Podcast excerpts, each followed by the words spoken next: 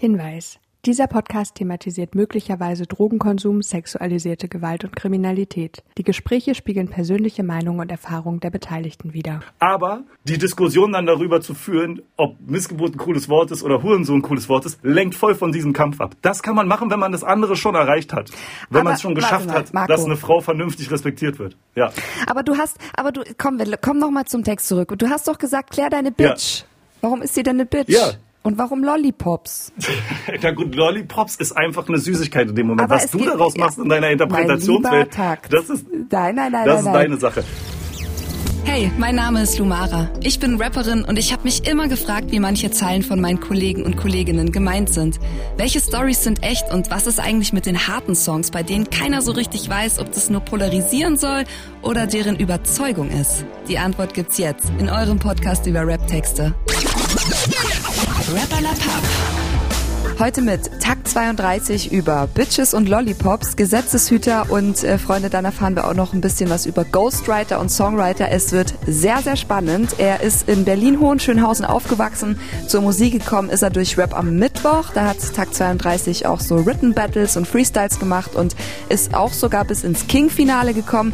Musik macht er aber natürlich auch. Sein Debütalbum kam 2014 raus und in seinen Songtexten geht es äh, sehr oft darum, dass er ein stolzer Berliner ist, sich für seine Hood gerade macht und ja, außerdem ist er noch ein bekannter Songwriter. Da werden wir, wie gesagt, auch noch ein bisschen drauf eingehen und Takt 32 stand auch schon als Backup-MC bei Cool Savage auf der Bühne, den wir ja auch schon hier zu Gast hatten bei Rapperlapap. Ich freue mich. Rapperlapap. Mein lieber Takti, Hallöchen. Na, grüß dich, hi. Ich bin ja ein bisschen neidisch, muss ich sagen, weil ich bin ja äh, auch im Musikbereich tätig und ich habe auch sehr früh angefangen, Beats zu produzieren, aber es hat einfach nie geklappt. Äh, und äh, ich habe aber gelesen, dass du mit Beats produzieren angefangen hast, also auch Beats produzierst. Genau, richtig. Ja, also ich habe früher, ganz früher damit angefangen, habe dann irgendwann festgestellt, dass äh, ich mich so ein bisschen für eine Sache entscheiden muss und habe dann so den Leidenschaftsschwerpunkt mehr so auf Texte schreiben, Rappen selber gelegt. Aber ab und zu sitze ich noch dran und mache noch so ein, zwei Sachen, beziehungsweise mache einen auf Wannabe Dieter Bohlen und red den Produzenten ein bisschen rein. ich weiß, die lieben das, aber ähm, ja, das ist immer noch aktiv. Und genau darum geht's heute, um deine Texte. Und wir wollen gleich zur Sache kommen und direkt anfangen. Ich hoffe, du bist bereit. Yes. Wir werden einige Phasen deines Lebens äh, durchleuchten. Okay, let's go. Wir fangen an mit äh, Was wäre wenn von deinem Album ID. Yes. Was wär, was wär? Hätte ich damals nicht geackert bis zum Umfall. Hätte ich dann Michael noch gesehen vor seinem Unfall. Hätte Respekt vor den Bullen, hätte ich nicht gesehen, wie sie Jungs vor meinen Augen umknallen. Was wär? Hätte ich damals unterschrieben. Statt zu sagen, fuck, ich glaub an mein Team. Was wär Musik? Nicht nur Scheißindustrie, keine Preispolitik, sondern einfach Musik. Was wär, was wär, hätte ich damals nicht geackert bis zum Umfallen. Hätte ich dann Michael noch gesehen vor seinem Unfall, hätte Respekt vor den Bullen. Hätte ich nicht gesehen, wie sie uns vor meinen Augen umknallen. Was wär, hätte ich damals unterschrieben, statt zu sagen, fuck, ich glaub an mein Team. Was wär Musik nicht nur Scheißindustrie, keine Preispolitik, sondern einfach Musik. Amen. Du schneidest da ja sehr, sehr viele Themen an, aber ähm, ich würde erstmal damit anfangen mit der Industriesache. Wieso findest du, dass Musik nur Industrie ist? Also es ist sehr, sehr überspitzt dort. Ne? Ähm, es ist natürlich nicht nur Industrie. Es gibt da draußen noch genug Leute, die tatsächlich so äh, das ganze Ding noch als Kunstform verstehen und nicht als allererstes an die Kohle denken. Also sicherlich ist äh, der monetäre Faktor ein wichtiger Faktor, weil am Ende des Tages müssen wir alle irgendwie Essen auf dem Tisch haben und die Welt ist leider nun mal so gestrickt, dass man das nur per Geld bekommt. Ja. Äh, Es sei denn, man tauscht sich irgendwie vom Büroklammer zum Millionenhaus, aber ich glaube, das schaffen die wenigsten. Und äh, in der Musikindustrie ist es immer das Problem, vor allen Dingen, wenn der Begriff Industrie fällt, dann ist es ja immer so ein fabrizierendes Gewerbe. Das heißt, am Ende des Tages probiert man irgendein Produkt zu erschaffen. Und bei Musik war es bei mir immer so, dass es eher auch um die Emotion geht und dann sehr schwierig wird, eigentlich entweder aus Emotionen ein Produkt zu machen oder Emotionen einen bestimmten Wert zuzuschreiben. Ne? Also es ist zum Beispiel so, die Zeile, die du da gerade vorgelesen hast, wie viel ist die denn wert? So äh, würde jetzt ein Major-Label sagen, die ist 250 Euro wert oder sagen die, die ist 100.000 Euro wert. Vielleicht ist für die für mich eine Million Euro wert. Also es ist immer sehr schwer, Emotionen einen Wert zuzuschreiben und dennoch probiert ja die Industrie aus dem Produkt irgendetwas zu machen, was sich monetarisieren lässt. Und ähm, deshalb habe ich immer so ein Problem damit, wenn man sagt, so ja, das muss so klingen, dann können wir es mehr verkaufen oder das muss so klingen, dann machen wir damit mehr Cash.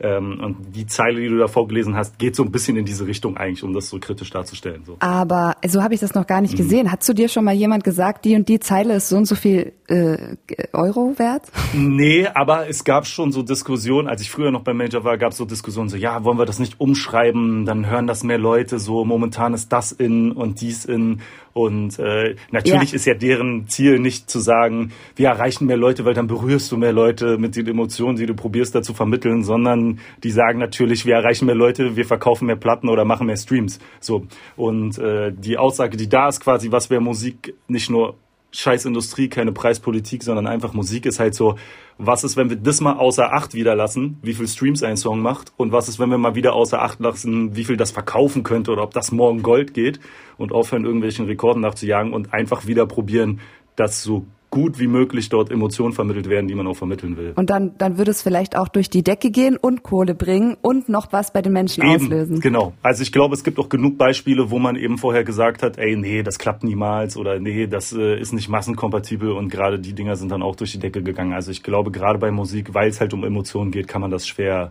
rational vorher einschätzen, ob etwas erfolgreich ist oder nicht. Okay, ähm, dann haben wir die Industriesache mhm. geklärt. Sehr gut. ähm, wir, wir kommen mal zurück zu deinem Text. Mhm. Du bist ja doch auch ein bisschen deeper gewesen. Also zumindest habe ich das Gefühl, dass äh, Michael schon jemand äh, Besonderes ist oder war in deinem Leben. Wer ist Michael? Äh, das ist äh, lustig, du sprichst natürlich Deutsch aus, das ist auch richtig, aber es ist eigentlich Michael gewesen. Ähm, das war jemand Michael. in den mhm. äh, USA, der ein sehr guter Freund von mir war. Und äh, die Zeile ist so ein bisschen darauf ausgelegt, dass ich eigentlich gewünscht hätte, dass ich vielleicht mehr Zeit mit dem verbracht hätte, anstatt äh, so zu gucken, dass ich äh, möglichst meinen Unikram und meine Arbeit äh, viel schaffe, äh, um viel Geld zu verdienen. Und im Nachhinein ärgert es mich, äh, beziehungsweise macht es mich halt traurig, wie man aus der Zeile halt wahrscheinlich auch hören kann, äh, dass ich nicht mehr Zeit halt mit ihm verbracht habe, weil man halt einfach nie weiß, wann irgendwas zu Ende geht und wann nicht. Und äh, das war hier der Fall. Darf ich fragen, falls es nicht zu emotional ist, was äh, mit Michael passiert ist? Alles gut. Äh, es war tatsächlich ein Autounfall ähm, auf dem Highway und äh, die amerikanischen Highways sind so ein bisschen so gebaut, dass da irgendwie jeder kreuz und quer überholt. Und äh, ja, hier war es ein, äh, da war es ein sehr waghalsiges Überholmanöver von jemand anders. Äh, er musste auf die mhm. Bremse drücken, ist dann quasi in den Gegenverkehr drüben gekommen, also über diese Balustrade sozusagen, diese Leitplanke in der Mitte sogar noch rüber. Und äh, dann hat er leider den Unfall nicht überlebt. Und äh, das war ziemlich ad hoc, weil er auch auf dem Weg zum Training war zu uns und wir eigentlich alle dachten, wir sehen ihn dann nochmal. Und genau, das äh, war allerdings, bevor ich den Song geschrieben habe, ist das schon gut drei, vier Jahre her gewesen. Also ich habe eine ganze Weile gebraucht, ehe ich da irgendwie eine Zeile zu schreiben konnte. Ja, ich kenne das, äh, wenn man nicht so, oder wenn man zumindest versucht, wenn man versucht, das Thema anzugehen und es ist noch zu früh mhm. und man fängt an, einen Text zu schreiben über irgendwas und man merkt einfach, hey, das ist es noch nicht. Das ist noch nicht das, was ich sagen will darüber. Genau, ja. Ja, ich glaube, ich habe es auch bei der Zeile belassen. Ich glaube, ich habe das Thema dann nicht großartig noch aufgearbeitet, so weil das halt, wie gesagt, sehr persönlich ist. Vielleicht passiert es irgendwann nochmal, wenn ich mich dazu in der Lage fühle, aber bis jetzt hat es in Anführungsstrichen nur für diese eine Zeile gereicht. Und das ist auch vollkommen okay. Danke für die Antwort. Sehr gerne. Ähm, lass mal nochmal zurück zum Text mhm. gehen. Du sagst, Respekt vor den Bullen hätte ich nicht gesehen, wie sie uns vor meinen Augen umknallen. Was hast du da für Bilder jetzt gerade im Kopf? Boah, da gibt's tausend Geschichten. Also ich komme ja aus einem äh, Viertel in Berlin, äh, aus zwei Vierteln eigentlich, wenn du so willst, einmal aus Hohenschönhausen hinten, Plattenbausiedlung und dann bin ich relativ früh mhm. in Wedding rüber, äh, was eine Gegend mhm. ist, wo auf alle Fälle, sagen wir mal, Polizeipräsenz ein bisschen höher ist äh, und gerade wenn man so aus einkommensschwachen äh, Bereichen kommt wie ich, dann ist da die Kriminalitätsrate Rate einfach wesentlich höher in Berlin.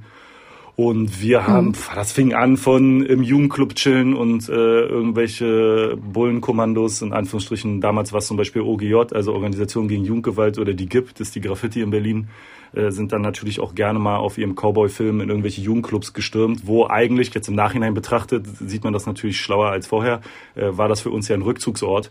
Also eben, wenn man draußen keinen Stress wollte, hat man sich in diese Jugendclubs zurückgezogen. Und wenn da in diesen Anführungsstrichen Ort der Sicherheit sozusagen dann die Bullen reinstürmen und meinen, sie müssen da jetzt alles auseinandernehmen, weil sie irgendeinen Tatverdacht haben oder sonst irgendwas, ähm, dann bleibt das natürlich hängen.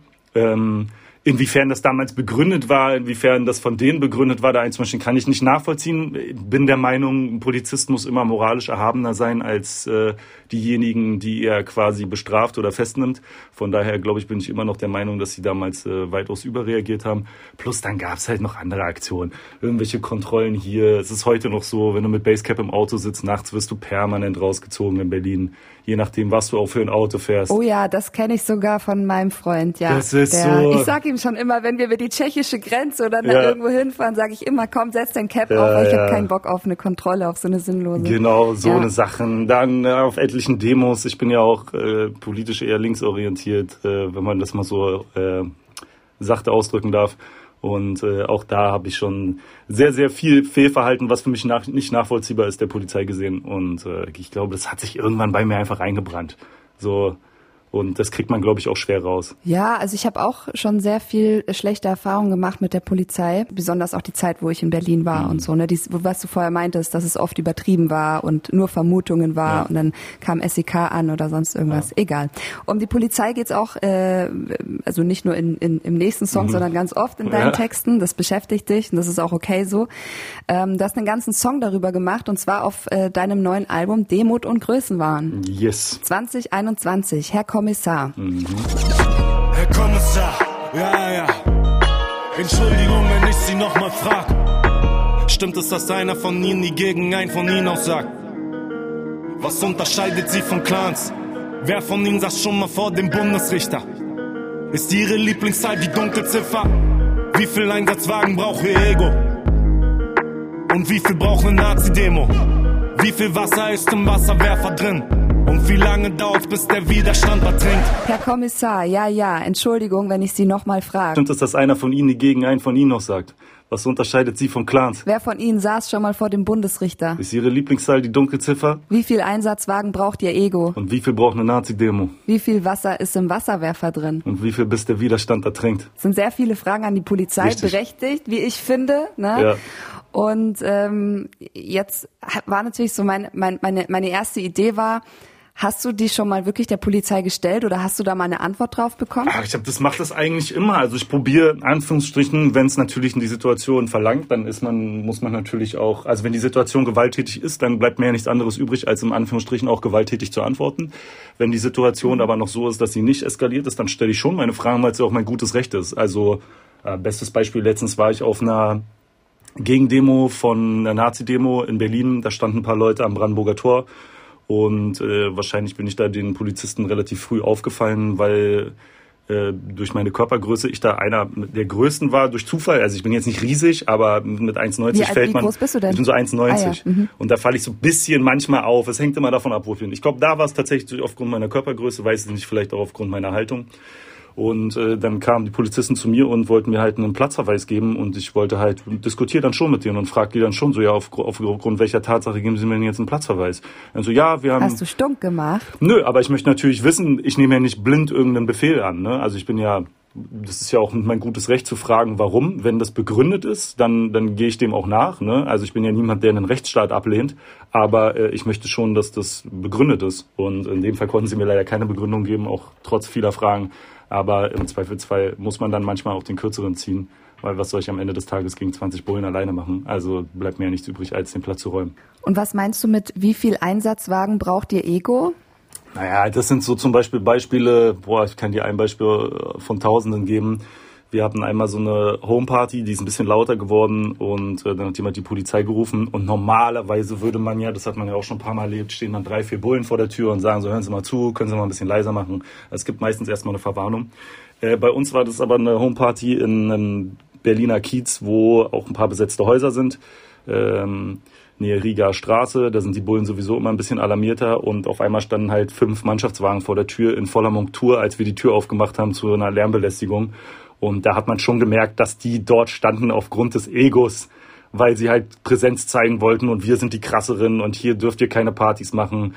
Und äh, da hätte man sich einfach gewünscht, dass man vielleicht mal kommt. Und Berliner Bullen sind auch manchmal korrekt. Ne? Wie gesagt, sind nicht alle so, dass man vorher mal klopft und sagt, ey Leute, geht's ein bisschen leiser. Wenn nicht, kommen wir noch mal und dann müssen wir den Laden hier räumen. Dann hätte von uns wahrscheinlich auch der Großteil vernünftig gehandelt. So. Ähm, aber so ist das natürlich eine reine Ego-Demonstration gewesen. Und hast du das nur in Berlin so erlebt oder war das auch in anderen Städten schon der Fall? Ja, also der Großteil der Erfahrungen basiert natürlich auf meinen, auf meinen Berlin-Erfahrungen, aber das ist, äh, ist nicht nur da, also es ist auch in anderen Städten, wo wir unterwegs waren. Äh, wir hatten auch mal tatsächlich im Ruhrpott eine Situation, wo wir festgenommen wurden und uns die Polizei äh, eine vermeintliche Tat nicht nachweisen konnte. Und äh, dann quasi, es waren auch sechs Polizisten in Zivil, und uns dann zu dritt auch amtlich vermöbelt hat, weil sie halt wussten, ja, okay, im Zweifelsfall können sie uns halt nicht mit aufs Revier nehmen, weil für das, was sie uns vorwerfen, fehlen ihnen halt einfach die Beweise. Und dann haben sie halt gesagt, na gut, dann erteilen wir den wenigsten eine Lektion hier. Und äh, das, was ich bei der Polizei bemängel, ne, es ist ja auch meistens immer die Kritik, wo die Leute sagen, ja, ihr macht ja Straßenrap, ihr macht ja Gangsterrap oder ihr macht ja dies und das, ihr seid ja kein Stück besser. Ja, aber wie gesagt, wenn ich mich, glaube ich, für den Beruf eines Polizisten entscheide, dann muss ich moralisch erhabener sein als der Normalbürger. Also dafür muss er halt auch eine Ausbildung machen und dafür muss er halt auch trainiert sein. Das sind natürlich leider die wenigsten, aber das ist ja keine Entschuldigung für solches Verhalten. Das ist so, ich zum Beispiel könnte kein Polizist sein, meiner Meinung nach, weil ich einfach wüsste, dass ich bestimmte Emotionen in bestimmten Situationen nicht unter Kontrolle hätte. Wenn ich bei irgendeinem Kinderschänder in die Bude einrenne und wenn für mich die Beweislage so ist, dass er es zum Beispiel war, dann würde ich den wahrscheinlich kaputt schlagen. So, das dürfte ich aber als Polizist nicht. Das heißt, ich entscheide aber schon vorher für mich, dass ich kein Polizist werden möchte. Aufgrund des weil ein Beispiel. Du dieses Wutproblem hast? Nee, nicht, weil ich nicht das Wutproblem habe, aber weil ich glaube, dass bestimmte Prinzipien bei mir ähm, nicht kompatibel mit einer Rechtsprechung oder mit einem Rechtsstaat wären. Ne? Also normalerweise müsste man sagen, nee, auch wenn das jetzt ein Kinderschänder ist, dann gehört er vor Gericht, dann hat er genau denselben Rechtsanspruch wie jeder andere und das ist auch vernünftig, das ist auch die richtige ja. Herangehensweise. Ja. Aber ich glaube, dass ich emotional nicht dazu in der Lage wäre, erhaben genug zu sein. Und deshalb gibt es ja Richter und deshalb gibt es ja auch in Anführungsstrichen Polizisten, die meiner Meinung nach erhabener sein müssen als ich.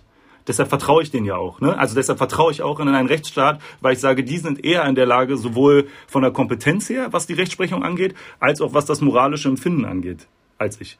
So. Und äh, das ist zum Beispiel ein Beispiel. Plus das zweite Beispiel ist, ich bin halt der Meinung, dass, der, dass die Polizei immer am Ende des Tages Staatsdiener ist. Und äh, wenn man sich zum Beispiel momentan mit dem Staat nicht identifizieren kann, weil man halt sagt, naja, man ist halt einfach kein CDU oder SPD-Wähler und am Ende des Tages führen die halt die Befehle aus, die von dort kommen. Und äh, schon allein deshalb könnte ich auch kein Polizist sein, weil ich halt einfach nicht das ausführen könnte, was ich für Unrecht halte. So. Aber die meisten Polizisten führen es halt aus. Sie führen halt einen Befehl aus. Wenn deren Befehl ist, jetzt diese Nazi-Demo zu schützen, dann müssen sie diese Nazi-Demo schützen. Ja. Das ist halt so. Und das ist auch, auch hier wieder, ne? Auch hier ist der Rechtsstaat ja am Recht, ist ja okay. Die haben auch in Anführungsstrichen, meiner Meinung nach nicht, aber laut Rechtsstaat haben die ein Versammlungsrecht und dann ist es auch deren Recht, dass die unversehrt bleiben. Sehe ich bei Nazis ein bisschen anders, aber der Rechtsstaat sieht das halt so. Und deshalb könnte ich auch aus dem Grund schon kein Bulle sein, weil ich würde einfach sagen, ja, es sind ja Nazis am Ende des Tages. Warum sollen die irgendwie ein Recht auf Unversehrtheit haben? So, sie garantieren es ja auch keinem anderen. Und ich glaube, die Widersprüche führen dann am Ende des Tages zu einer gewissen Hassbeziehung. Plus, jetzt um den letzten Punkt noch zu machen, plus Natürlich ist die Polizei auch in der ersten Linie immer an der Front repräsentativ für den Staat. Das heißt, in dem Moment, wo ich Probleme mit dem Staat habe, ist die Polizei einfach bei der, der greifbare Gegner. Die sind halt auf der Straße, die stehen dir halt gegenüber bei einer Demo, die begegnen dir halt. So ein Altmaier, so eine Merkel oder weiß was ich was wer aus der Regierung, der steht dir ja nicht gegenüber. Also mit dem kannst du ja keinen Dialog führen oder keinen Streit haben oder dich im Zweifelsfall schlagen. Ja, es ist halt die Exekutive. Genau, richtig. Und äh, dementsprechend ist da natürlich der Hass, also das Hassübertragungspotenzial viel größer. Jetzt kommen wir auf jeden Fall zu einem Song, der Stress verursacht hätte mit der Polizei, wenn es rausgekommen wäre. Ähm, wir checken Die niemals schläft von dir und Vega. Ist ein Feature. Macht es für den Lucky Shop für paar Minuten. Für Jungs die Stadt zu knien und dann setzt die Schafe suchen. Macht es für Hausverbote in Nazi-Kneipen. Für Strafanzeigen wegen Goldchrom auf Bahnhofsgleisen. Für schwarze Streifen auf 44er Kragenweite. Für eine Handvoll Jungs, die ich bis ins Grab begleite. Macht das für den Lucky Shot. Für paar Minuten. Für Jungs, die statt zu knien unterm Sitz die Schafe suchen macht es für Hausverbote in Nazi-Kneipen, für Strafanzeigen wegen Gold, Chrom auf Bahnhofsgleisen, für schwarze Streifen auf 44er Kragenweite, für eine Handvoll Jungs, die ich bis ins Grab begleite. Ähm, ich habe mir gedacht, beziehungsweise wir haben uns bei der bei der Zeile mhm. gedacht, also selbst ich als Rapperin weiß nicht so wirklich, was okay. du mit dem ein oder anderen Wort meinst. Deswegen lass uns doch erstmal die ja. die Fremdwörter, die ja. Rap-Fremdwörter besprechen. Lucky Shot, Goldchrom auf Bahnhofsgleisen und schwarze Streifen. Fangen wir mal bei Lucky Shot an. Genau, so der Lucky Shot ist der so ähm der dieser Glücksmoment. So, du hast ja, es gibt ja mal einen Lucky Shot, ist zum Beispiel so, du, du, du wirfst etwas, die Wahrscheinlichkeit, dass er reingeht, ist relativ gering, aber er geht rein. Dann ist es ein Lucky Shot. Und in dem Fall war es so, man probiert immer voll viele Sachen, die relativ an der Unmöglichkeit grenzen, aber man tut's halt trotzdem. Und das endet dann oder mündet dann meistens so in zwei Minuten Ruhm oder drei Minuten Ruhm. Mhm. Und äh, dafür tut man das, auch wenn dieser Lucky Shot sehr unwahrscheinlich ist und man den nur einmal im Leben hat und man probiert es trotzdem. Hattest du schon mal einen Lucky Shot? Äh, ja, ich glaube, ich hatte schon mal Lucky Shots, ja. Also gerade bei Songs, auch im Songwriting, wenn ich so Sachen geschrieben habe und die Leute mir wirklich permanent gesagt haben, ey, das wird nichts, das wird nichts, das wird nichts und dann ist da doch eine Nummer eins draus geworden für jemand anders, wo ich gesagt habe, vertraut mir mal, so das ist krass. Mhm. Äh, da hatte ich schon ein, zwei Lucky Shot Moments auf alle Fälle, ja. Okay. Äh, Goldchrom auf Bahnhofsgleisen. Genau, Goldchrom ist einfach nur so die Farbe, also quasi entweder Gold oder Chrom und auf Bahnhofsgleisen, das symbolisiert halt, dass da Trains gemalt werden oder Züge gemalt werden, also Graffiti. Okay, und mit was ist mit Gold und Chrom gemeint? Mit der Farbe? Gold, Chrom so, sind die, die Farben. Farben. Genau, Gold oder Chrom. Also sind so Standardfarben. Also Chrom, meistens ist Chrom schwarz so eine Standardfarbe, ne? Chrom Filling, schwarze Outlines. Äh, und wir haben ab und zu halt auch immer mit Gold gemalt bei den Jungs bei uns. Äh, natürlich ich nicht, natürlich nur alle anderen, äh, falls hier ein besagter Polizist zuhört. Und äh, deshalb die Farbe Gold und Chrom als markante Farben fürs Bombing. Okay. Und Bom Bombing ist ich bin gar nicht im Graffiti-Game. Bombing ist quasi, alles gut, alles gut. Äh, wahrscheinlich ja die meisten Zuhörer auch nicht. Äh, Bombing ist meistens eine Form von einem sehr großen Piece. Also da geht es nicht darum, dass der Style jetzt besonders speziell ist oder dass da viele Farben und viele Effekte sind, sondern geht es meistens um große Buchstaben mit zwei Farben, maximal drei Farben, die einfach nur knallen. Also Bombing musst du dir wirklich vorstellen, wie da wird etwas rangebombt. Also wie so rangeklatscht. So.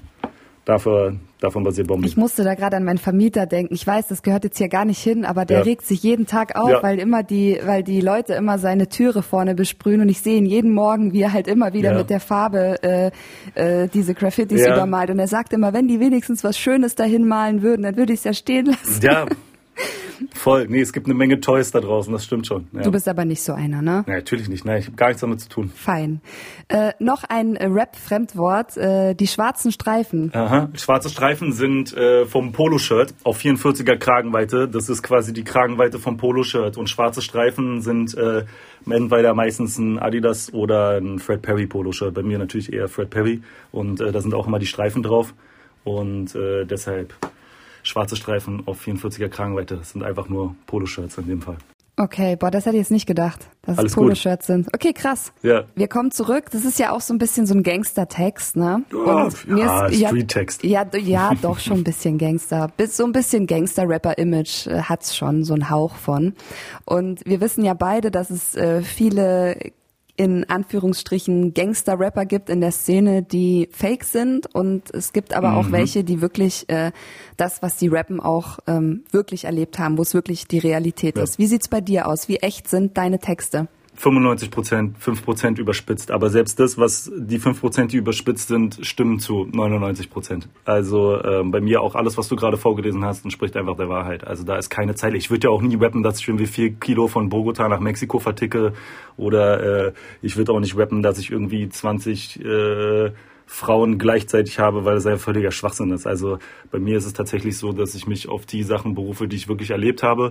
Natürlich hat man manchmal ein bisschen Überspitzung, so wie man es halt auch Freunden erzählt. Wenn man dann eine Schlägerei mit fünf Mann hatte, dann sagt man halt, da waren acht oder so. Ne? Also das gehört ja auch zu Rap dazu, Sachen zu überspitzen, damit sie halt äh, auch ein bisschen Kontroverse erzeugen und ein bisschen Diskussionsbedarf. Aber wie gesagt, 95 Prozent stimmen, 5 Prozent überspitzt ein bisschen. Mhm.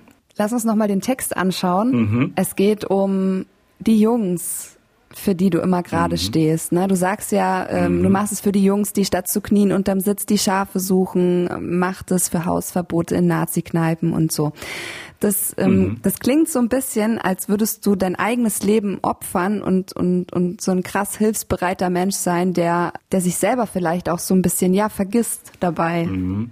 Also sicherlich zu, das ist wahrscheinlich die romantische Version davon. Die ehrliche Version ist wahrscheinlich davon, dass es man dem eigenen Ego auch tut, weil man denselben Lifestyle lebt, also die Jungs, mit denen ich das mache oder die Jungs, für die ich ja Texte schreibe oder wo ich hoffe, dass die sich mit meiner Musik identifizieren können, ähm, wir streben ja so ein bisschen denselben Lifestyle an. Ne? Viele von denen machen ja keine Musik, das heißt, die leben dann diesen, diesen Straßen-Lifestyle und wie du vielleicht es nennen möchtest, Gangster-Lifestyle ähm, mehr als ich, ne? weil meine Zeit geht halt nicht dafür drauf, dass ich irgendwelche Autos klaue gerade, sondern eher dafür, dass ich vernünftige Texte schreibe.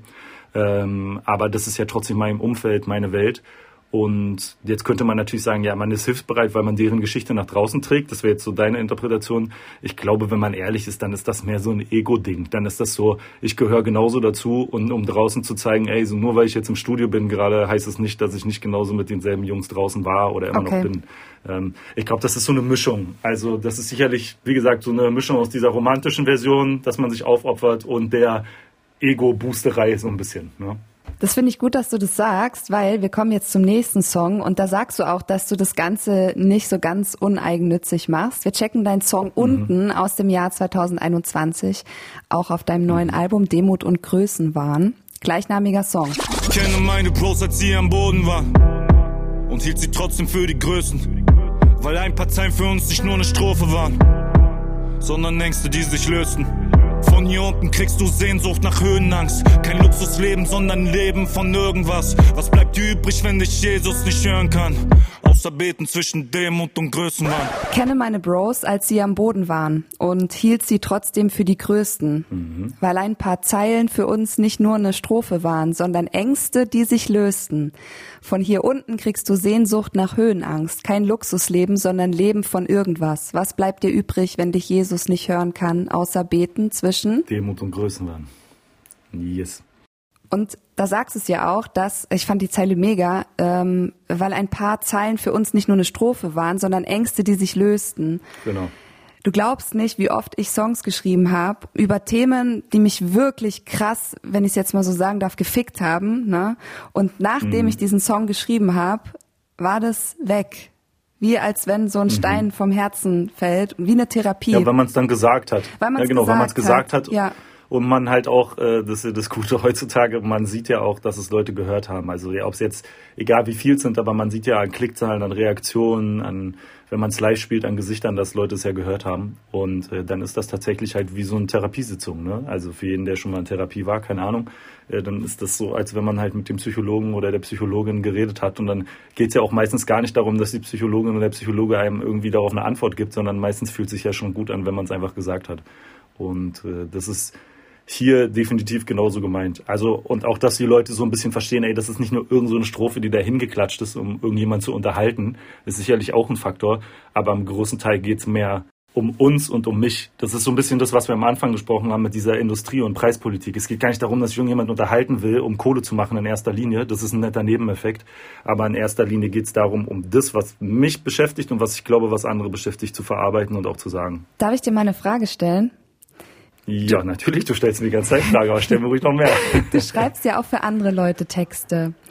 Hast du yes. schon mal einen Text, also weil du hast ja gerade bestätigt, dass dieser Text auch eine Art Aufarbeitung ist. Gab es schon mal Texte, die du für andere geschrieben hast, die für dich eine Aufarbeitung waren, wo quasi jemand deine Geschichte ja gerappt hat und du hast sie durch ihn oder sie aufgearbeitet? Also ein bisschen, es hängt immer vom Künstler ab, also ein bisschen was von mir steckt eigentlich immer in den Texten, die ich auch für andere schreibe. Mhm. Ähm, es gab ein, zwei Songs tatsächlich, es sind meistens so dann schon eher überemotionalere Songs, meistens irgendwelche Liebessongs etc., wo ich sage, naja, es wäre jetzt nicht ganz meine Art, das so zu sagen, aber eigentlich müsste man es so sagen. Also es gibt ja, jeder hat ja ein bestimmtes Jargon oder eine bestimmte Fasson zu reden. Mhm. Und ähm, wenn man für andere schreibt, kann man sich so ein bisschen anderer Sachen bedienen, die selber nicht so ganz zu einem passen würden, aber manchmal die Sache auf den Punkt treffen. Mhm. Und äh, ich habe es relativ, nicht häufig, aber bestimmt schon so bei drei, vier Nummern gehabt, wo äh, bei Liebessongs Sachen gesagt wurden, wo ich mir sage, krass, das ist eigentlich genau das, wie ich sagen müsste. Ich könnte es selber nicht so sagen, aber Gott sei Dank kann es jemand anders sagen. Also ja, tatsächlich gibt es das. Also hast du zwei Arten von Therapien quasi schon. Ja, ist ganz geil. Ne? Man kann cool, so ein bisschen ja. über jemand Dritten, über jemand Dritten so ja, ja, äh, seine, seine Therapiestunden absetzen. Ja. das ist ganz gut. Sollte ich vielleicht auch mal probieren. Mal gucken. Probier's. Ja. Sehr gerne. Kann ich nur raten. Ähm, wir sind jetzt leider abgeschweift, aber das ist mir äh, egal. Wir kommen jetzt zurück, äh, zurück zum Text. Und zwar, ähm, du hast auch Jesus erwähnt. Du sagst, was bleibt dir übrig, Mhm. wenn dich Jesus nicht hören kann? Wieso kann Jesus dich nicht hören? Na, es ist eher so, da, also bei mir, keine Ahnung, weil ich bin in der Hinsicht nicht äh, gläubig, also gehöre keiner Konfession an, ähm, was nicht heißt, dass ich nicht glaube, dass es sicherlich äh, irgendwas Größeres oder irgendwas gibt, was wir kognitiv nicht sind in der Lage sind äh, zu verstehen. Ja. Ähm, das ist vollkommen klar. Ähm, ich weiß nur bei vielen von den Leuten, mit denen ich zu tun habe und auch die bei mir in der Gegend wohnen oder gewohnt haben, dass die meistens das Gefühl hatten, dass sie allein gelassen wurden und dann auch teilweise nicht mehr in die Kirche gegangen sind oder ähm, in die Moschee etc. Teilweise nicht mehr geglaubt haben, wenn du die damit konfrontiert hast und gesagt hast, ey Dicker, das passt aber jetzt nicht zu deinem Glauben und warum machst du das? Dann haben die gesagt, ja ist ja scheißegal, interessiert sich ja sowieso keiner für uns. Also das ist eher so ein bisschen diese Hoffnungslosigkeit in der Gegend widerspiegeln, aus der ich komme. Ähm, wo die Leute teilweise so hoffnungslos sind, dass ihnen nicht mal mehr eigentlich so dieser letzte Funke Glaube oder Religion irgendwie noch Halt gibt. Und wenn du an dem Punkt angekommen bist, dann verstehst du auch, warum bestimmte Sachen halt gemacht werden. Ne? Warum bestimmte Leute sehr gewalttätig sind, warum bestimmte Leute zu gewissen Sachen greifen, um zu überleben. Es ist halt, wenn dir nicht mehr mehr der Glaube bleibt, dann geht's halt wirklich nur noch ums Überleben. Weil du glaubst ja nicht mal mehr daran, dass es irgendwie einen Himmel oder eine Hölle gibt danach. Du denkst einfach, es ist Feierabend und dann kämpfst du halt wirklich nur noch ums Überleben. Ne? Also das ist, äh, das ist so der Kern der Aussage, den ich hier eigentlich treffen wollte. Okay, dann kommen wir jetzt, weil du gerade so schön am Erklären warst, zur Rap-Schule. Äh, Die haben wir hier auch bei Rapper La Pub und Ja. äh, da müssen uns Rapper oder dürfen uns Rapper und Rapperinnen ähm, verschiedene ja ähm, Begriffe oder Dinge aus dem Hip-Hop-Bereich erklären. Und äh, weil wir ja vorher schon darüber geredet haben, über Ghostwriten, Songwriten, ähm, wollte ich dich mal fragen, was der Unterschied ist zwischen Songwriter und Ghostwriter, weil ich habe gehört, da gibt's einen Unterschied. Ja, das ist eigentlich ein relativ großer Unterschied, der so ein bisschen aus der Namensgebung heraus erklärt er sich schon. Ne? Beim Ghostwriten, also sozusagen Deutsch eins zu eins übersetzt beim Geistwriten, also quasi ein Geist, der nicht erkennbar ist. Ein Geist ist ja etwas, dem du nie, keine Identifikation zuweisen kannst. Ne? Du weißt nicht, was es ist. Es ist irgend so ein hüllenloser äh, Name nur, der rumschwirrt. Ähm, und beim Ghostwriting ist es zumindest in der Welt, in der ich lebe und beziehungsweise in der Welt, in der meine Kollegen, mit denen ich Songs schreibe, äh, leben, ist es so, beim Ghostwriting geht es wirklich darum, jemand wird einzig und allein für eine Dienstle Dienstleistung bezahlt, für den Text und taucht danach auch nicht mehr auf. Also der steht nicht richtig in der GEMA, äh, der wird nicht in den Credits erwähnt, sondern man will das eigentlich gar nicht so offen kommunizieren. Da ist irgendwo so ein Geist, der hat vielleicht einen Text geschrieben, aber keiner weiß wer. Das war relativ lange gang und gäbe in der Musikbranche. Ja. Also nicht nur im Rap, sondern auch teilweise auch im Schlager oder im Pop. Ähm, bestes Beispiel, weiß was ich, was Milli Vanilli, wo dann sogar rauskam, dass es nicht mal diese, die Stimme ist eigentlich von dem Typen, der da steht. Und ähm, das hat sich so in den letzten Jahren ein bisschen geändert und ist mehr Richtung Songwriting gegangen. Und beim Songwriting ist es wirklich so, dass die Leute Credits dafür kriegen. Also dass dann da steht, das hat der und der geschrieben, das hat jetzt meinetwegen Lumara geschrieben und Takt äh, und das ist ein Song von Katy Perry. Ähm, War das ein Und da Angebot? wird dann wirklich mehr, du, ich, ich rufe Katy gleich an, wenn du willst. Ich sag dir Bescheid. Ähm, und da ist es wirklich so, dass man halt trennt wirklich zwischen den Songwritern, also die den Text schreiben, Mhm. den, den Producern, die quasi sich um diese Produktion kümmern, im Sinne von Beat und vielleicht auch die Leute zusammensuchen, und dem Interpreten. Also, dass der Künstler dann tatsächlich nicht mehr der Künstler Künstler ist, sondern wirklich nur noch der Interpret des Textes und der Produktion. Mhm. Ähm, was auch nicht zu unterschätzen ist, ne? weil man wirklich nicht vergessen darf, selbst wenn wir beide jetzt einen Text für Katy Perry schreiben würden, würden wir den wahrscheinlich nicht so performen können wie Katy Perry. Vor allen Dingen, wenn wir den auf Katy Perry Style schreiben, dann ist natürlich Katy Perry die Meisterin im Katy Perry Style. Ich würde das gerne heißt, sie hören. als Interpretin, Ja, ich würde es gerne hören, wie du Ja, Katy Perry nachsingst. wie ich Katy Perry schreibe, oh Gott, das wäre wild. ähm, aber Katy Perry ist dann halt die Interpretin, die es auch äh, wichtig macht. Und äh, ich finde, dass der Begriff Songwriter einfach respektvoller ist als der eines Ghostwriters. Weil, wie gesagt, Ghostwriter irgend so ein hüllenloser Typ oder eine Frau ist, die da irgendwie in der entferntesten äh, Ferne was mit zu tun gehabt hat. Und bei Songwriter hat man wenigstens einen konkreten Namen, Gesicht vor Augen. Und äh, ich finde auch, dass man im 21. Jahrhundert da offen kommunizieren kann. Ja, finde ich wer auch. Songs schreibt und wer nicht. Finde ich auch. Ja, und das ist auch nicht mehr schlimm. Und das ist für mich auch ein Künstler, ist für mich nicht weniger Künstler, wenn er seine Songs nicht alleine schreibt. Weil, wie gesagt, da gehört mehr dazu als nur der Text. Ja, und beim Songwriting setzt man sich ja auch zusammen und ähm, es ist genau. äh, manchmal ist es ja auch cooler, wenn man noch ein, zwei Leute hat, ähm, die einen unterstützen bei, bei also gerade bei Themensongs, ne, wenn es jetzt nicht irgendwie sowas Emotionales genau. ist, was aus deinem eigenen irgendwie Gefühl rauskommt, sondern man setzt sich hin und sagt, hey, äh, wir schreiben jetzt über das Thema, lass uns da mal brainstormen dazu. Da finde ich es cooler, wenn man halt eben zusammenschreibt, statt halt alleine, weil die Ideenvielfalt einfach größer ist. Genau, das hast du zum Beispiel beim äh, Beispiel, meinetwegen beim Ballett ja genauso. Also der Balletttänzer oder die Balletttänzerin äh, lebt ja auch nicht ohne das Orchester und ohne den Choreografen. Ja. Und ähm, deshalb äh, ungefähr, es ist nichts anderes als genau dieselbe Kunstform, die wir halt auch in der Musik haben. Ne? Also klar, manche sind halt begnadet und können ihre eigenen Texte schreiben und sind gute Interpreten, Hallo. aber manche sagen, sind halt die, die krasseren, ja, weniger, aber, aber manche sind halt auch begnadete Interpreten, dafür nicht so gute Songwriter. Ne? Also es ist vor allem, wenn wir wirklich aussortieren würden und sagen würden, wir akzeptieren jetzt nur noch Musiker, die ihre Songs selber schreiben, dann sage ich dir, fallen eine ganze Menge Klassiker weg, die wir alle lieben und gefeiert haben. Also sehr, sehr viele große Songs wurden nicht selber geschrieben. Das ist wohl wahr. Ja. Mein lieber Takt, wir kommen jetzt nochmal zurück zum Gangsterleben, was du gar mhm. nicht so mhm. cool findest. Das sagst du auch nee. in deinem, ja, das finde ich auch gut, weil das sagst du nämlich in deinem nächsten Song. Tire von deinem Album ID. Mhm. Die Jägi im Anschlag, Kickback, fickt euch alle wie im KitKat mit Rap, scheiß auf deinen peinlichen Gangster-Rap. Nimm dir dein Hype und dein Benzer weg. Koch mit 3-2 dein scheiß Banksy-Tag.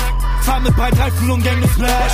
Die Jägi im Anschlag, kipp weg, fickt euch alle wie im KitKat mit Rap. Scheiß auf deinen peinlichen Gangster-Rap. Nimm dir dein Hype und dein Benzer weg. Cross mit 3-2 dein scheiß Banksy-Tag. Fahr mit Breitreifen mhm. und Gang durchs Splash. Ja.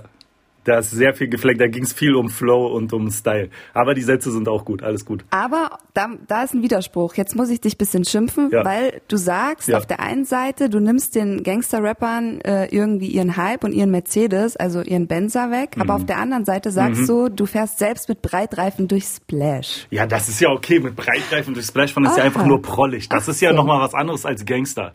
Nee, ich bin so, bei Gangster-Rap muss man ein bisschen, das habe ich aber, aber auch du flexst erst doch, Entschuldigung, danach Entschuldigung, gelernt. sorry, du flexst ja. doch aber selber, ja, ja. du flexst doch mit einem dicken Auto. Ich flex mit dem Breitreifen am Ende des Tages. Okay, Nein, so Quatsch, natürlich hast du recht. Sein. Klar, es ist natürlich auch das Prollige. Mir ging es eher darum, so diesen Wannabe-Gangstern, die gar nicht Gangster sind und sich darauf einen runterholen, in Anführungsstrichen, sozusagen die Sachen wegzunehmen, die ihnen ja so wichtig sind. Das wollte ich so. doch hören. Natürlich einem richtigen Gangster, einem Hafti oder so, würdest du nie was wegnehmen. Oder einem, einem Flizzy oder sonst irgendwem. Ne? Also alle, die so Gangster-Rap wirklich so zelebrieren, auch in ihrem Leben, äh, das ist ja auch vollkommen in Ordnung. Da geht es mehr so um diese, worüber wir vorhin geredet haben, um diese Fake-Gangster, die so denken, das ist cool und jetzt adaptiere ich den Lifestyle ja. und verstehen nicht, dass die echten Gangster das bestimmt nicht cool fanden am Anfang, sondern das gemacht haben aus einer Notwendigkeit, Drogen zu verkaufen oder sonst irgendwas und dann darüber rappen, weil das deren Leben ist und nicht, weil sie sagen, ey, das ist voll cool. Ich glaube, wenn die mit irgendwas anderem genauso viel Geld verdienen könnten oder hätten können, dann hätten sie es auch gemacht. Aber es war damals halt einfach eine Notwendigkeit für viele, die Gangster-Map gemacht haben, halt auch diese Gangster-Sachen zu tun. Also hat da dein Ego gesprochen. Genau, richtig. So ein bisschen. Guck mal, wie er genau. grinst, wie süß. ähm, jetzt kommen wir zum, zur nächsten äh, Textzeile. Du sagst nämlich auch, und da bin ich mega, mega Feind davon, du sagst, die Jägi im Anschlag kipp weg. Jetzt hatten wir einen Silla hier bei Rapper La Pub, äh, erst vor kurzem. Mhm. Könnt ihr euch auch gern reinziehen, äh, meine lieben äh, Rapper La Pub-Hörer. War sehr interessant. Da hat er nämlich über seine Alkoholsucht ähm, geredet. Er hat auch ein Buch darüber geschrieben. Er hat mir auch in der Folge erzählt, dass er immer noch ähm, bei seinen Therapiesitzungen ist, ne, also bei den anonymen Alkoholikern. Also mhm. ist schon ein ziemlich, ziemlich krasses Thema bei ihm. Du sagst in deiner Zeile, aber Jägi im Anschlag kipp weg. Jetzt erstmal die Frage, mhm. ist es ernst gemeint? Weil es ist ja schon so ein bisschen, schon. du ermutigst ja deine Freunde oder deine Fans oder deine Hörer, je nachdem, zum Trinken. Ja, okay, zwei Sachen. Erstens, mhm. äh, es ist ja ein Bild, was ich schilder. Also es ist tatsächlich so, ich würde nicht sagen, dass ich einen, ich bin kein Suchtmensch, also ich kann genauso gut drei Monate, vier Monate, fünf Monate nichts trinken, aber ich kann halt auch einfach drei Wochen durchtrinken. Zum Beispiel jetzt waren wir gerade auf Mexiko, äh, in Mexiko und danach noch eine Woche in L.A., da glaube ich, glaub, ich habe da drei Wochen am Stück durchgetrunken, also ernsthaft jetzt. Oh, also ich habe, glaube ich, keinen Tag oder Alkohol. Ähm, kann aber genauso gut damit aufhören. Das ist aber mein Vorteil. Also ich bin kein Suchtmensch in keinerlei Bereichen. Ne? Also ich stehe auch morgens auf und gehe trotzdem noch zum Sport. Über Quartalstrinke haben wir auch geredet. Haben wir auch geredet? Quartalsinger? Okay. Nee, nee, in der Silla-Folge. Ähm, ach, in der Silla-Folge. Ja. Okay, muss ich mir tatsächlich anhören. Finde ich übrigens auch sehr krass, dass er darüber redet und er hat für mich den größten Respekt verdient. Ja. Sowas. Äh, Feiere ich auch unendlich sowas, weil, wie gesagt, alles, was authentisch und ehrlich ist, hat immer meinen größten Respekt verdient. Und äh, bei mir ist es halt einfach so, dass ich auch mal so eine Jegi wegkippe. Also bin ich auch der Meinung, dass ich darüber rappen kann und rappen darf. Ähm, wenn wir jetzt darüber reden, ermutige ich damit, jemanden zu trinken, dann kommen wir an so ein Problem, wo wir schon mal bei Eminem und Marilyn Manson und hast du nicht gesehen waren. Ähm, es ist eigentlich nicht meine Verantwortung, den Kindern oder den Zuhörern zu sagen, was sie tun was sie nicht tun sollen. Jeder von denen ist meiner Meinung nach, und vor allen Dingen bei mir, ich habe sowieso ein bisschen ältere Zuhörer, bei mir sind die eh alle über 18, äh, traue ich so viel Verstand und so viel Realitätsnähe zu, dass sie das einordnen können. Das heißt, nur weil ich eine Jägi wegkippe, heißt es das nicht, dass die eine Jägi wegkippen müssen, damit sie cool sind. Überhaupt nicht. Wenn du zum Beispiel, ich habe relativ viele Freunde, die sind zum Beispiel Hardcore-Nicht-Alkoholiker. Die trinken keinen Schluck. So wie ich. Und das respektiere ich, ja, respektiere ich auch to the fullest. Finde ich auch krass. Ähm, aber wenn ich das als Genussmittel zelebriere und feiere, dann möchte ich, erwarte ich genauso gut, dass das genauso gut respektiert wird. Solange ich mich nicht hinstelle und sage, ey, du bist ein Opfer, wenn du Yigi nicht wegeckst, dann können wir gerne drüber reden. Aber solange ich nur sage, ey, ich ex das Ding weg und das ist halt mein Lifestyle, finde ich das vollkommen in Ordnung. Okay. Ich nehme das mal so Ja, hin. gut, Aber okay. wir sind noch nicht Alles fertig. klar, okay. Es wird noch, Okay, es wird, es wird noch, es wird noch ein bisschen grenzwertiger. Wir kommen Kritischer? jetzt kritischer, Okay. ja. Wir kommen jetzt zu einer Line, die ich wirklich mal kritisieren muss, weil wir gerade auch jetzt in der Phase Yes. sind, wo wir mh, ja über das Thema Sex und äh, wie sieht's aus mit Frauen in Texten und wie werden die da sexualisiert und so weiter. Aha. Deswegen kommen wir jetzt Ja. zu deinem Song Sorry Not Sorry 2020 Ja. zusammen mit Monet 192 und Bad Moms J. Yes. Was auch witzig ist, dass Bad Moms J mit dabei, weil sie ist ja eine Frau. Mhm. Ne? Missgeboten senden Messages und Fragen. Takt schreibst du mir ein paar Textpassagen, ich sag, nein. Ich bin wieder hier, wie Westernhagen wurde. Zeit, bleib wo ihr seid. Klär deine Bitch mit ner Gorbatschow. Sie mag Berliner und Lollipops. Du sagst, Missgeburten senden Messages und Fragen. Takt, schreibst du mir ein paar Textpassagen? Ich sag nein, ich bin wieder hier wie Westernhagen. Wurde Zeit, bleibt wo ihr seid. Klär deine Bitch mit ner Gorbatschow. Sie mag Berliner und Lollipops. Ja? Du böser Das ist doch- Mensch. Findest du das böse? Guck mal, okay, Ja. ich, ich, ich zeig dir das Bild. Das basiert, basiert tatsächlich auf einer wahren Geschichte. Ähm, viele posen ja immer mit, ich bin ja jemand, der relativ viel äh, Kritik in Sachen Klassenkampf, Kapitalismus etc. auch äußert. Ja. Und äh, normalerweise ist es so, boah, ich habe die Moe-Flasche und ich habe den Dom Perignon und ich bin ein krasser Typ, weil ich mir im Club vier Flaschen geholt habe. Ey, wenn ich will, kaufe ich mir 500 Flaschen, das ist kein Problem. Aber bei mir ist es so, ich brauche die Moe-Flasche und den Chardonnay oder sonst irgendwas nicht. Chardonnay ist nicht teuer, aber Dom Perignon. Äh, sondern mir reicht auch eine Gorbatschow-Flasche für 7 Euro und ich bin cool damit. Okay? Das heißt, ich komme rein mit dieser Gorbatschow-Flasche. Ja. Da ist eine Braut und ich kläre wie die Braut. Trotzdem eine Braut. Das ist ja Braut, kann man schon sagen. Mhm. Braut stammt aus dem Begriff der Heirat. Das ist ja ein positives, das ist ja eine respektvolle Frau. Na, wenn es dann, dann auch deine Braut wäre und dir nicht am nächsten Morgen weiß wieder nicht. verschwindet. Das weiß man ja, das weiß man vorher nicht. Scheidungsrate relativ hoch in Deutschland. Mhm. Jedenfalls, ich komme da rein, stell dir vor, da ist eine sehr, was heißt, alle Frauen sind respektabel, aber das ist eine respektable Frau. Die sagen das nicht so stehen, alle Frauen sind respektabel, das ist eine Frau. Und ich kann trotzdem mit der connecten auf einer emotionalen Ebene, obwohl ich nicht mit Geld prahlen muss sondern die Gorbatschow-Flasche steht ja nur hier dafür da, dass ich eben jemand nicht bin, der mit Geld rumwerfen muss, sondern ich kann mich auch mit Low-Status-Symbolen, ich könnte auch in Jogginghose kommen und in Nike-Schuhen und ich hätte trotzdem eine Chance. Okay, also du willst Darum mir gerade einfach. sagen, dass du eine Frau zu einem Date überreden kannst auf respektvolle Nicht Art überreden. und Weise. Achso, Überreden muss ich nicht. Nur wenn sie selber will. Okay. Okay, gut. Okay, gehen wir mal weg von dem Bitch-Thema. Findest du es okay, Menschen als Ja. Missgeburten zu betiteln? Ja, schon, kann man sagen. Und das gehört auch noch zu Rap. Das ist okay. Das ist äh, keinerlei Disrespekt an Leuten, die tatsächlich mit einer Fehlbildung geboren sind oder sonst irgendwas, äh, sondern da geht's äh, einfach um den Begriff, den man halt auf der Straße auch benutzt. Und da ist halt Missgeburt und Hurensohn und da gehört auch ein Arschloch dazu oder ein Bastard. Und da geht's nicht in die Begriffsdefinition bei Wikipedia, welche Menschengruppen das betrifft, sondern da geht's einfach um demjenigen quasi seinen Disrespekt zu zeigen in dem Moment. Und das, ich weiß, dass momentan über solche Sachen viel geredet wird, aber ich sage dir auch eine Kritik dazu. Sich darüber aufzuregen, bevor man anfängt, größere Probleme wie zum Beispiel Klassenunterschiede zu bekämpfen, das ist Wohlstandsverwahrlosung. Das hat was damit zu tun, dass viele in ihrer Bubble und in ihrem Wohlstand so gut situiert sind, dass sie gar keine Relation mehr dazu haben, was eigentlich bedeutet, kein Geld zu haben, was es bedeutet, gerade nicht mal mit Hartz IV leben zu können, was es bedeutet, meinetwegen Kokain dealen zu müssen, weil du keine Arbeitserlaubnis hast im Girlie oder sonst irgendwas und sich dann darauf zu stürzen, dass jemand in einem Rap-Song Bastard oder Missgeburt sagt, das ist Wohlstandsverwahrlosung, nennt man sowas. Das hat nichts mehr mit der Realität zu tun. Man sollte sich zum Beispiel die Diskussion über frauenverachtende Texte, finde ich gut weil frauenverachtende Texte auch in einem Klassenkampf wieder gespielt werden.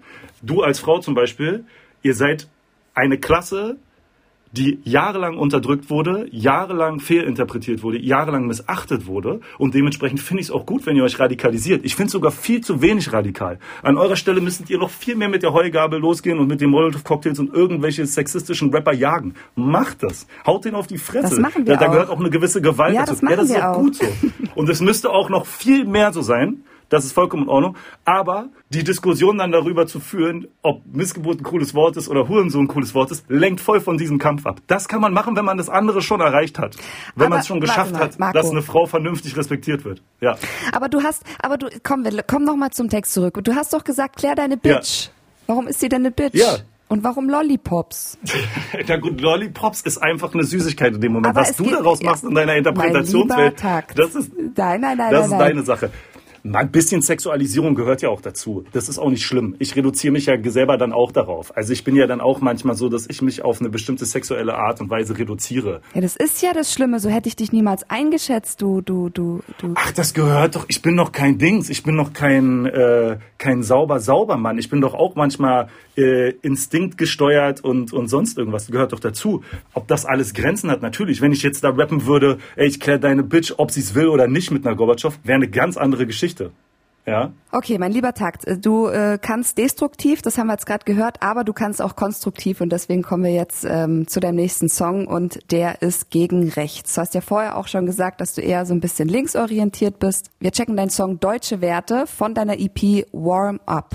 Und erzähl mir nix Kultur kaputt. Wenn du nach 10 Bier, Inzest und Teen Sex auf Newport guckst. Bei Natascha im Puff für nen Fuffi mal bummst, doch am Stammtisch den Balkan verfluchst. Sie sagen, schick die Wirtschaftsflüchtlinge zurück. Doch kaufen dann schon weiter billig T-Shirts bei Kickflip. Und erzähl mir nicht Kultur kaputt, wenn du nach zehn Bier, Inzest und Teen-Sex auf YouPorn guckst, bei Natascha im Puff für nen Fuffi mal bummst, doch am Stammtisch den Balkan verfluchst. Sie sagen, schick die Wirtschaftsflüchtlinge zurück, doch kaufen dann schön weiter billig T-Shirts bei Kick. Lass ich erstmal so stehen. Was hat dich dazu gebracht, äh, die Zeilen zu schreiben? Ja, das sind so diese klassischen idiotischen Argumente, die du immer hörst, ne? Auch wenn du mal am Wedding oder so in so eine Stammkneipe gehst oder wenn du irgendwo unterwegs bist äh, und dann Leute meinen, sie müssen da irgendwelche pseudopolitischen Erklärungen dafür bringen, warum sie rechtsradikal sind und einfach Rassisten sind. Und äh, der Klassiker ist halt immer der, das große Bild nicht zu sehen. Ne? Also quasi in einem Atemzug den Wirtschaftsvorteil zu nutzen, den wir von Dritte Weltländern haben, wie zum Beispiel Billigproduktion oder Billigarbeitskräfte, aber im gleichen Atemzug zu sagen, ja, aber hier will ich die nicht haben.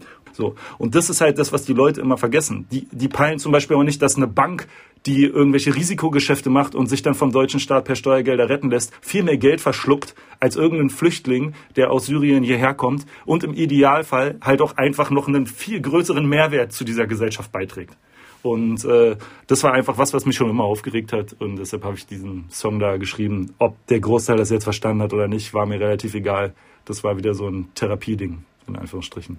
Weil du diese Doppelmoral auch oft, äh, wahrscheinlich auch gerade in Berlin selbst erlebst. Ja, in Berlin, eigentlich überall. Das ist so ein auch, ich glaube, es ist ein weltweites Phänomen, aber die Deutschen sind da auf alle Fälle ganz vorne mit dabei. Also gerade dieses, ja, na, wir haben ja, bauen ja die besten Panzer, aber ähm, ja, wir wollen jetzt den Flüchtling aus Syrien nicht haben. Also es ist halt einfach Wahnsinn. Ja, da hast du recht. Ähm, ein, eine letzte Zeile möchte ich noch mit dir zusammen beleuchten. Ich habe mich die ganze Zeit auch mit meiner Redaktion, mit der Laura Klar. und äh, mit allen zusammengesetzt. Frage ich sie oder frage ich sie nicht. Aber irgendwie war es mir doch wichtig, weil du ja sagst, wenn du nach zehn Bier, Inzest und Teensex auf YouPorn guckst, Warum genau diese Kategorien? Naja, weil die ja sich immer, also zum Beispiel ein klassischer Begriff ist ja auch immer so, oh, jetzt kommen diese Afrikaner her mhm. und die nehmen sich unsere jungen Mädels weg. Äh, oder ähm, dann darüber reden, oh, die mit ihrer komischen, guck mal, die, äh, die müssen alle Burka tragen und äh, ja. guck mal, die haben irgendwie vier, fünf Frauen und erheben sich damit moralisch sozusagen über eine Kultur, währenddessen die zum Großteil zu Hause sind und etwas gucken, was ja moralisch komplett gegen ihre eigene Kultur geht. Also irgendwelche Inzest-Sachen, was übrigens in Deutschland tatsächlich, haben wir mal äh, da vorher auch zu belesen, lustigerweise, ähm, tatsächlich der Suchbegriff Inzest-Porn relativ hoch ist im deutschen, oh, äh, im deutschen Bereich und auch Teen-Porn relativ relativ hoch ist. Das heißt, ja, genau, und das ist ja von mir aus, in Anführungsstrichen, mach, ja, guck dir das von mir aus an, aber dann hör auf, irgendwie moralisch erhaben gegenüber jemand zu sein. Wenn du es cool findest, dass äh, irgendwie deine Stiefmutter oder sonst irgendwas, Stiefmutter wäre nicht mal Inzest, aber irgendwas anderes, dann reg dich bitte nicht im gleichen Atemzug darüber rauf, dass irgendjemand eine Burka trägt oder sonst irgendwas. Was nicht mal in Ansatzweise vergleichbar ist, aber nur, dass wir mal diese, diese moralischen Ebenen hier kurz abgesteckt haben. Und äh, in Sachen Scheinheiligkeit sind wir Deutschen schon immer sehr, sehr weit vorne. Und damit kommen wir zum Ende, lieber Tag 32. Geil, Wahnsinn, was ein Schlusssatz. Ja, okay.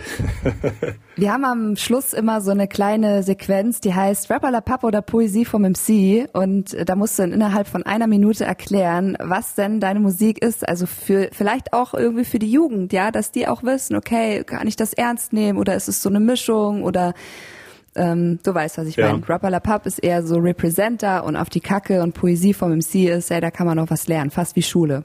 Los geht's, eine Minute Zeit. Boah, eine ganze Minute, okay. Ähm, die Musik von Takt 32, boah, in der dritten Person von einem Reden auch super unangenehm, aber okay, ist ähm, zu 95% authentischer Rap von einem Jungen, der ein Straßenjunge ist aus Berlin, und trotzdem gerne da raus wollte sein ganzes Leben lang und probiert mit den 5% Überspitzung äh, die Leute so zu erreichen, dass sie einem zuhören und nicht nur einem selber zuhören, sondern auch den Geschichten, die ich zu erzählen habe von meinen Freunden und meinem Umfeld. Das ist Tag 32, glaube ich. Dankeschön, lieber Tag 32. Sehr gerne. Danke fürs Gespräch, vielen Dank für die Einladung vor allem. Gerne. Dieser Podcast ist eine Produktion von MDR Sputnik. Abonnier den Kanal, damit du keine Folge mehr verpasst. Mein Name ist Lumara und ich danke dir ganz herzlich fürs Zuhören.